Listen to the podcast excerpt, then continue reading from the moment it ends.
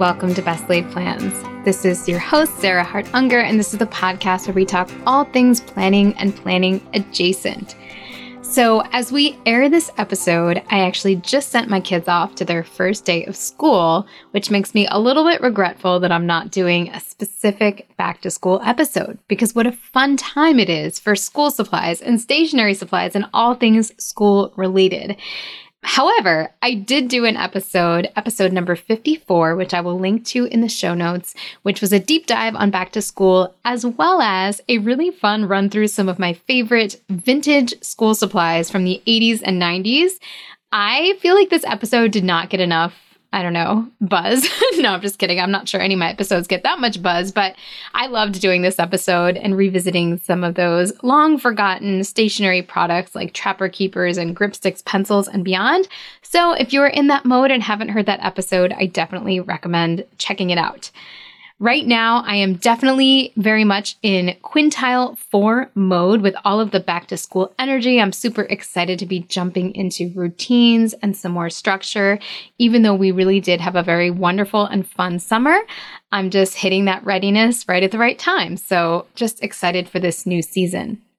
In terms of planner news, I'm very much enjoying watching some of the new planner releases. There are some that I'm still eagerly waiting for, and I'm having fun following along with the Hobonichi 2023 reveal series, which they do through the entire month of August. I am not sure if there's a cover that has, like, you know, uh, pulled my heartstrings yet, but they're still coming.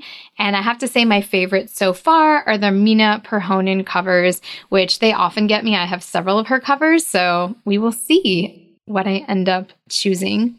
And in other planner news, I received a gorgeous new redesigned full focus planner with an evergreen color.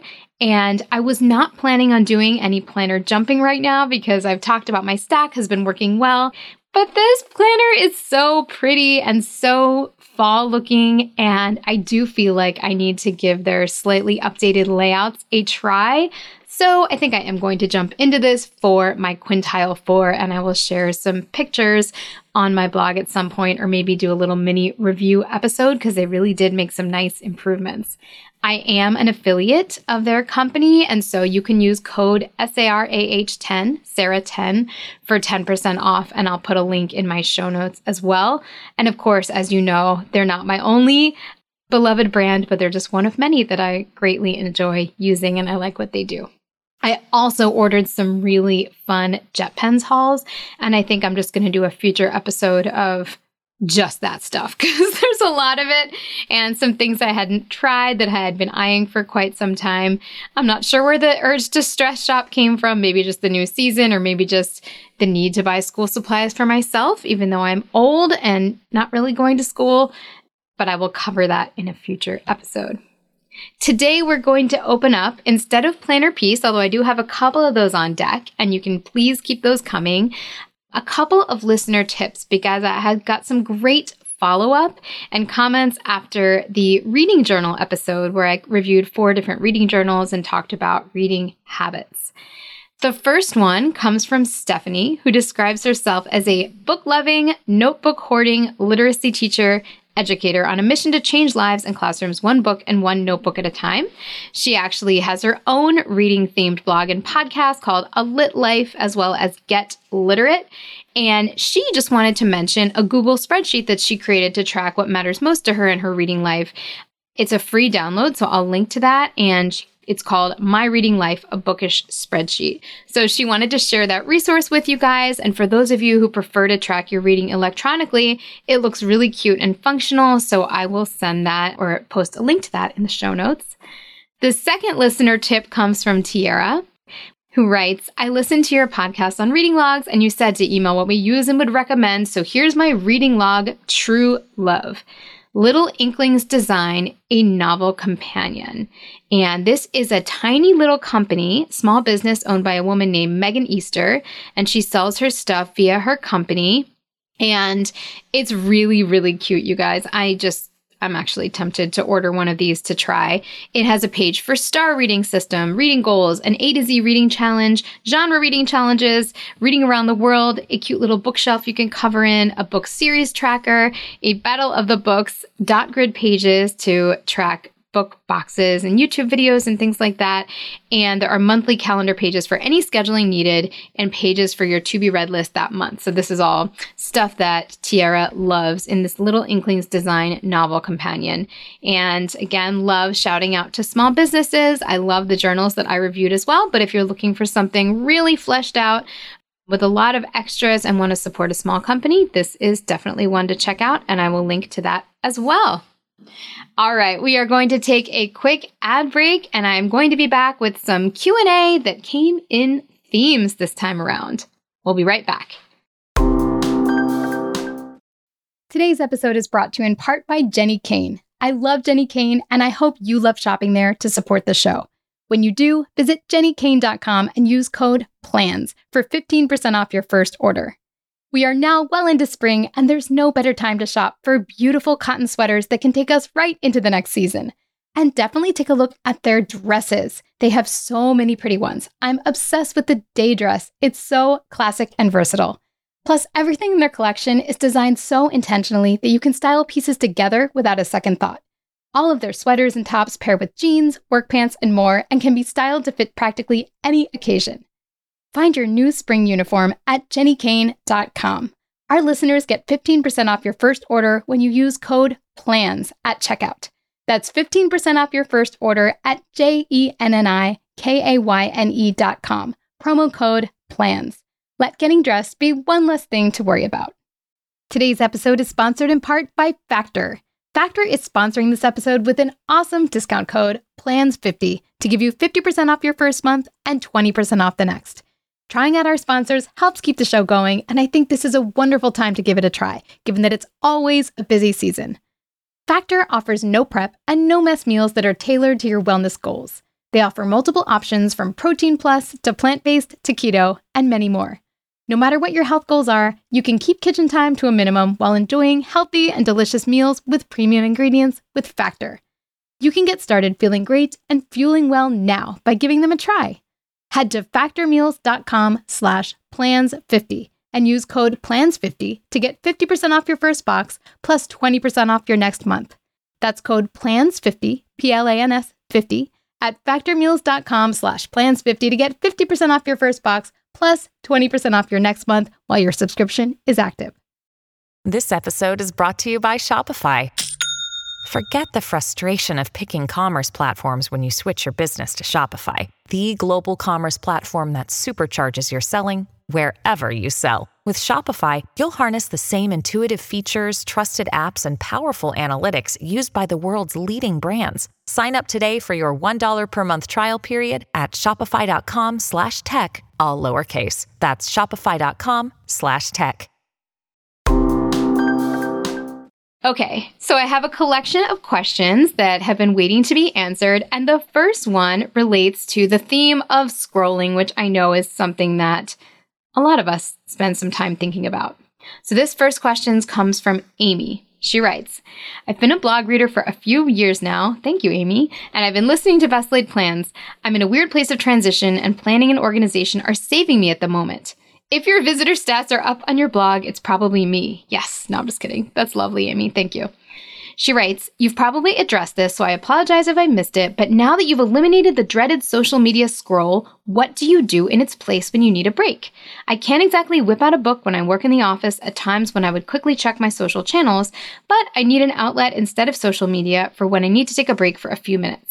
I work in marketing, so I can't completely eliminate social media from my life, but I'm really trying to limit it to a few specific checks throughout the day. Any suggestions for when you can't easily get up for a walk or shift gears for too long but need a break? I love it.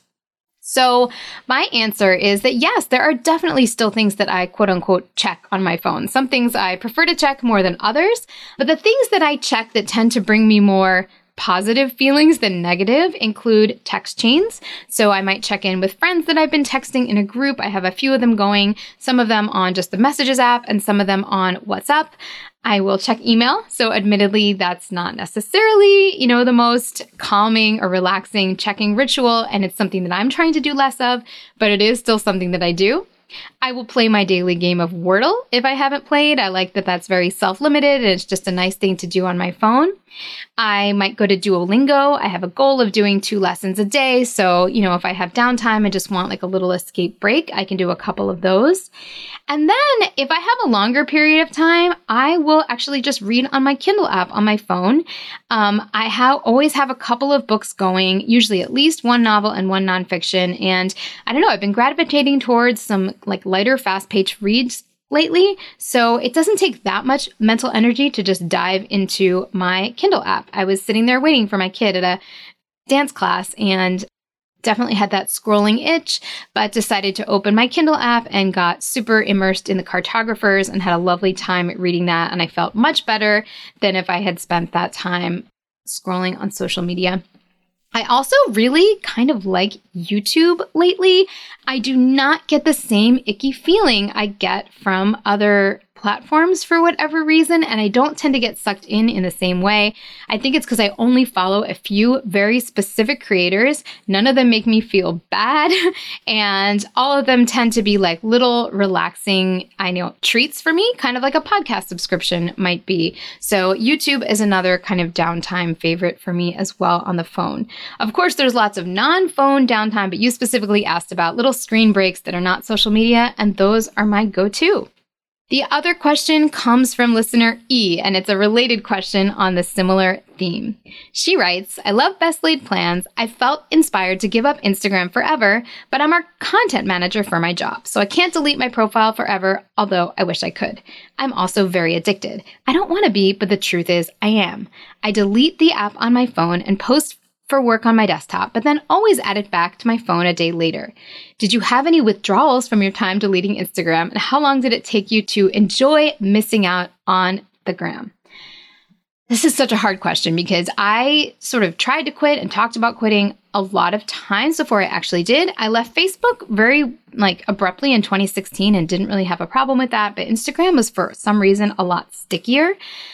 November 2021 is when I really, really left, and I really haven't been back in any meaningful way. I did kind of pop in while I was on vacation, but I really feel like it's lost its luster for me for whatever reason, and I just don't feel tempted to go back. And I know this is not helpful because I'm not giving you like the secret because I don't entirely know what it is. But I think in some ways I had to hit like a really negative place where I just decided like this was not doing anything good for me. Okay. And also to leave messages up on my personal pages. Now, you probably can't do that for your job, but I'm guessing you probably have your own personal profile as well. Or even if you have one for your job, maybe there's some way of saying, I'm still going to be here representing my company, but you may not see me as much personally because I've decided to step back or something like that. But I put up a message that was just like, here's my away message. Here's where you can find me. I'm not really going to be here. And then, number one, that served as just helpful because I do have a blog and a podcast and I want people to be able to find me and interact with me. And number two, a little bit of accountability because if people, if I had that up there, but then people saw me like clicking into stories all day long, then that would look kind of hypocritical. So I don't know, maybe there was a little bit of motivation there as well. And I hope that you come to a day where you can just decide that you're going to take a step back. And I'm wondering if maybe you could commit to a 1-month experiment, like give yourself a specific discrete time frame where you only use your work account and only from your work computer. Ask yourself if you really need any kind of personal account to do your work content manager job and like do the thought experiment of like what would happen if you stepped away. I thought about it. I was like I might lose a few page views, but I actually know data wise that most of my like interactions don't come through Instagram. Like at least certainly most of my like blog click throughs, I can actually see the stats. Like they don't come from Instagram anyway. So I felt like stepping away probably wouldn't have a huge impact. And I think I am correct in that. I haven't noticed any significant drop off. If anything, I think people kind of, if they're still interested in finding me, they can't find me on Insta. So they're more likely to go to my other outlets to see what is going on. So I don't know. I think you should really do the hard thought work of like what happens if you take a break? What do they really need from you there? And set some firm deadlines around like this is how long i'm going to give this a try. And then force yourself to really reckon with at the end of that month or week or whatever time period was life better? I mean i believe at some certain point for many people not for all but for many they're going to feel like oh i do feel like a little weight has been lifted or a little bit of nagging negative feelings have been taken away. And so you're going to get positive reinforcement that way one other really interesting strategy I just heard on another podcast on the Mom Hour just a couple of days ago. It's not their strategy, but they mentioned a creator that does something where she takes one week on and one week off throughout the entire year and also takes two full months off, I believe, like the months of January and August or something like that. And she's still very successful and has a highly engaged Insta audience, but she's actually off of Instagram for like 30 out of 52 weeks of the year. And I thought that was really, really interesting because it shows that you can keep that presence while also kind of having some life that is completely free from that set of obligations and set of influences. So that's another kind of unique idea to think about. All right, we're going to segue into a couple of planner matchups today. So, again, questions and themes. Those first two were all about digital scrolling and the like, and the next two are planner matchups. I do get a lot of requests for planner matchups. I can't do all of them. I wish I could. I try my best I can. But here are two recent ones that I think are widely applicable, so I'm going to answer these. The first one is from G, and she writes My college bound teen is looking for a planner or planning tools that can help with being a part time night shift worker and a full time college student. They want to use a planner for general time management as well as school assignments. Any recommendations?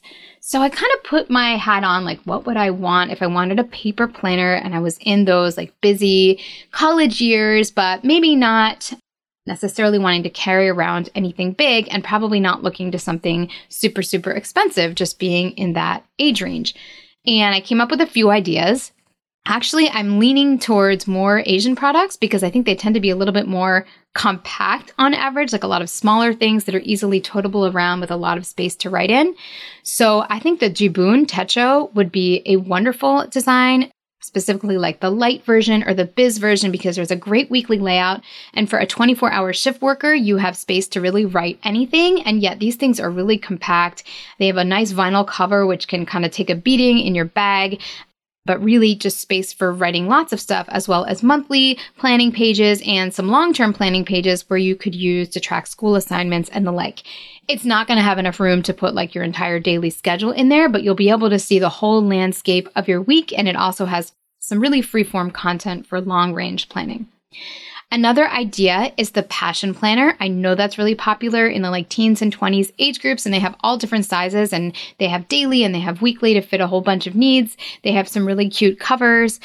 And so that might be one to look at as well, especially if you really want to focus on your hard landscape scheduling as well as some goal setting, because they have some really nice, like hourly setups where you can really see what your work looks like.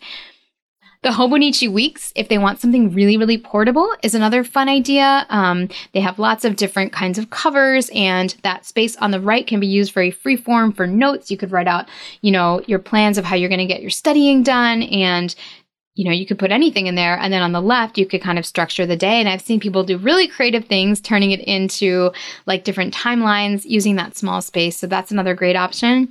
And then finally, there are a number of planners on the site Monkey Things that uh, a lot of them are Korean that have some different types of layouts that tend to be really affordable, that I think have somewhat youthful looks. So that's just another place that might be worth checking out. So, yeah, those are my ideas for a college bound teen who wants to keep track of a lot of different things and has a 24 hour schedule. If you fit that description and have a planner you love, I would love to hear it. The other planner matchup comes from Claudette. And I actually had another very similar one. I don't have the name handy, but this is great. I'm answering two questions in one. So she writes I'm a stay at home mom of two boys with some special needs. I also have a really fun side hustle. I exercise every day and I like to put it in the planner. And my boys have a significant number of appointments each week. I've been using the Happy Planner and I love how one page gives me the chance to brain dump and write her to do list while the other page has the week and she likes to start the week on Monday. But she finds the Happy Planner just a little too big and clunky. So she was asking for another recommendation. I think one that might be a really nice fit would be the appointed 2223 task planner. It looks a lot more sleek than the happy planner and it has all of your needs in terms of kind of having the calendar days on one side and then some like more open-ended content. I think there's some stuff in there, but you know, you could also disregard some of it on the right side of the page. And another idea I had for you, which is still kind of bulky, although maybe not as clunky as the Happy Planner, because Happy Planner is on those big discs, which kind of tend to rattle around a little bit. But the Whitney English week on one page is really, really cute. And they have all the days of the week on the left, and the right is blank for you to use to create lists just the way you like it. And both of them have the months nested throughout, meaning all the months are not in the beginning followed by all the weeks. It's month, week, week, week, week, week, month, week, week, week, week, week, etc. So I think both of those would fit your needs in that regard. All right, I got one more question. I was worried this episode would get a little bit long to include it, but I'm going to throw it in there anyway. And that comes from Hergel, which who asks, "Can I talk about how I use Apple Notes because I've mentioned Apple Notes a few times in passing, but I haven't really done much of a detailed discussion, at least not in recent weeks. I love Apple Notes. I just find it very easy. It's so available on all of my devices. And yeah, I just really, really like it. I find it a format that is just very welcoming to me. Fun fact I draft all of my episode notes directly for best laid plans into Apple Notes. For some reason, I don't do that for my other podcasts. I tend, well, I tend to draft them in emails to my co-hosts, so that kind of makes sense as well. But all of the best laid plans episodes are created in Apple Notes rather than any other kind of, you know, word or something like that. So I have a number of different folders that I use, and my system has definitely grown a little bit in complexity and in what I keep in there over the years but I can just give you an overview of the folders I have on the left and then some of the highlights of what I have in each of them.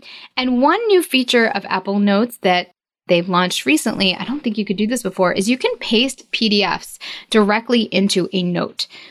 In this way, I use it like as a bit of a digital filing cabinet. I know some people love things like Dropbox for this. I can't stand I don't know what it is about it, but the interface of like Dropbox and Google Drive, the way they're just kind of like all sitting in there, maybe it's just how I have it set up. It just doesn't work as well for me.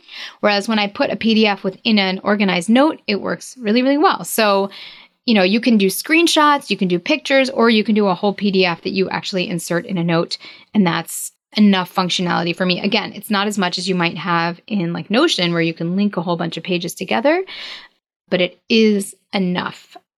Okay, so how do I have my folders organized? I have one folder that just says notes, and that is sits on top, and it tends to be like stuff that I'm either immediately working on, like a shopping list also, I have on there like things I'm nagging my husband about so that I don't forget on what they are, and a waiting on folder, which is also kind of similar to the nagging folder, but like that's a getting things done concept. But if you have things that you're waiting for from somebody else, and these are things not related to my job, but other things, because I have a separate waiting for folder in my work email, but for some reason I like to keep those separate, I have my waiting on folder in this top hierarchical notes folder.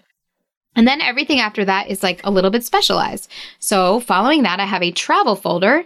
In that, I have a note with like family travel ideas. And then I have a note for like pretty much each trip. Like, so for example, we just took a trip to Universal Studios in Amelia Island, and I have a note that's titled Universal slash Amelia trip. And in it, I have a PDF copy of our Universal tickets. I have the name of our hotel. I have a screenshot of our reservation information. I have the booking confirmed of like a restaurant. So I just pasted any little thing I got related to that trip in that note. And that way, when we're there, I'm not having to search through my email, or maybe I won't even have an email connection and I have to pull up some kind of confirmation number. This is a practice I've only adapted in the last year or so, but it's been really, really helpful. Like sometimes if you're planning a bunch of trips too, you don't remember which rental car you rented where. And so I can just be like, oh, this is my spring break trip. I have budget rent a car, and here's the confirmation right there. Fun fact if you're on a Mac and you hit Shift Control Command 4, that will open the screenshot tool that will automatically paste into the next document. So Hmm, I feel like that's going to be hard to remember, but just Google like trick to paste any kind of image onto any kind of document. And I use that a lot to put images and they come up as ping PNG images into my Apple Notes, which can be really, really useful and very, very quick to do. Okay, so we've got notes, we've got travel. I have a note called lists and horizons where I have kind of my, my someday maybe list and some ideas and some fitness related lists and things like that. Then I have a folder that has subfolders called work where I have a bunch of work projects and task lists as well as my call schedule pasted in there as a PDF. I have a whole folder for best laid plans with like a bunch of episode notes, topic ideas. Whenever I get something in my email that's an idea that I need to kind of organize and file, I put it in here. So, like, I have a podcast to pitch note, I have a new questions note, I have like an ideas for future episodes note, etc. And then I also have a separate folder for all my advertising info to keep that, you know, separate kind of from the content creation side.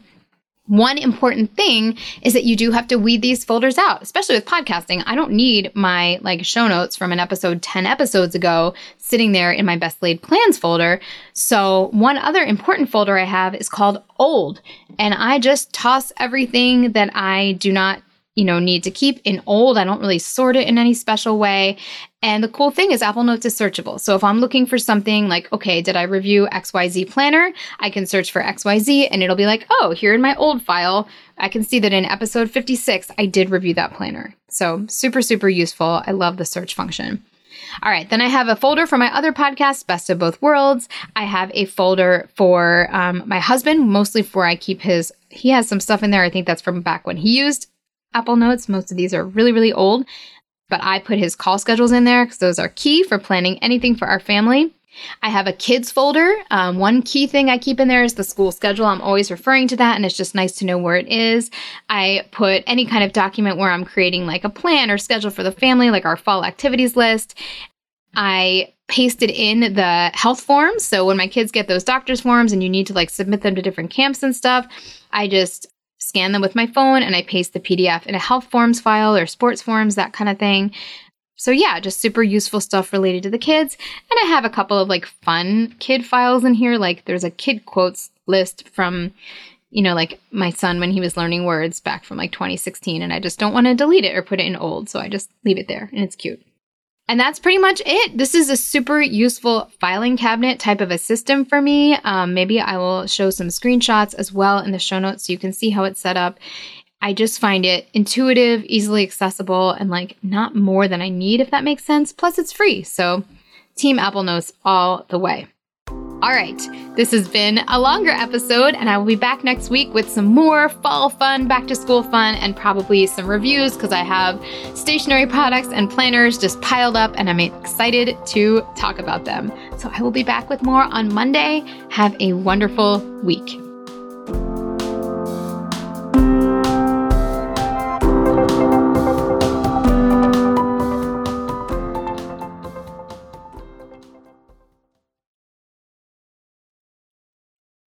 This podcast is part of the Sound Advice FM network.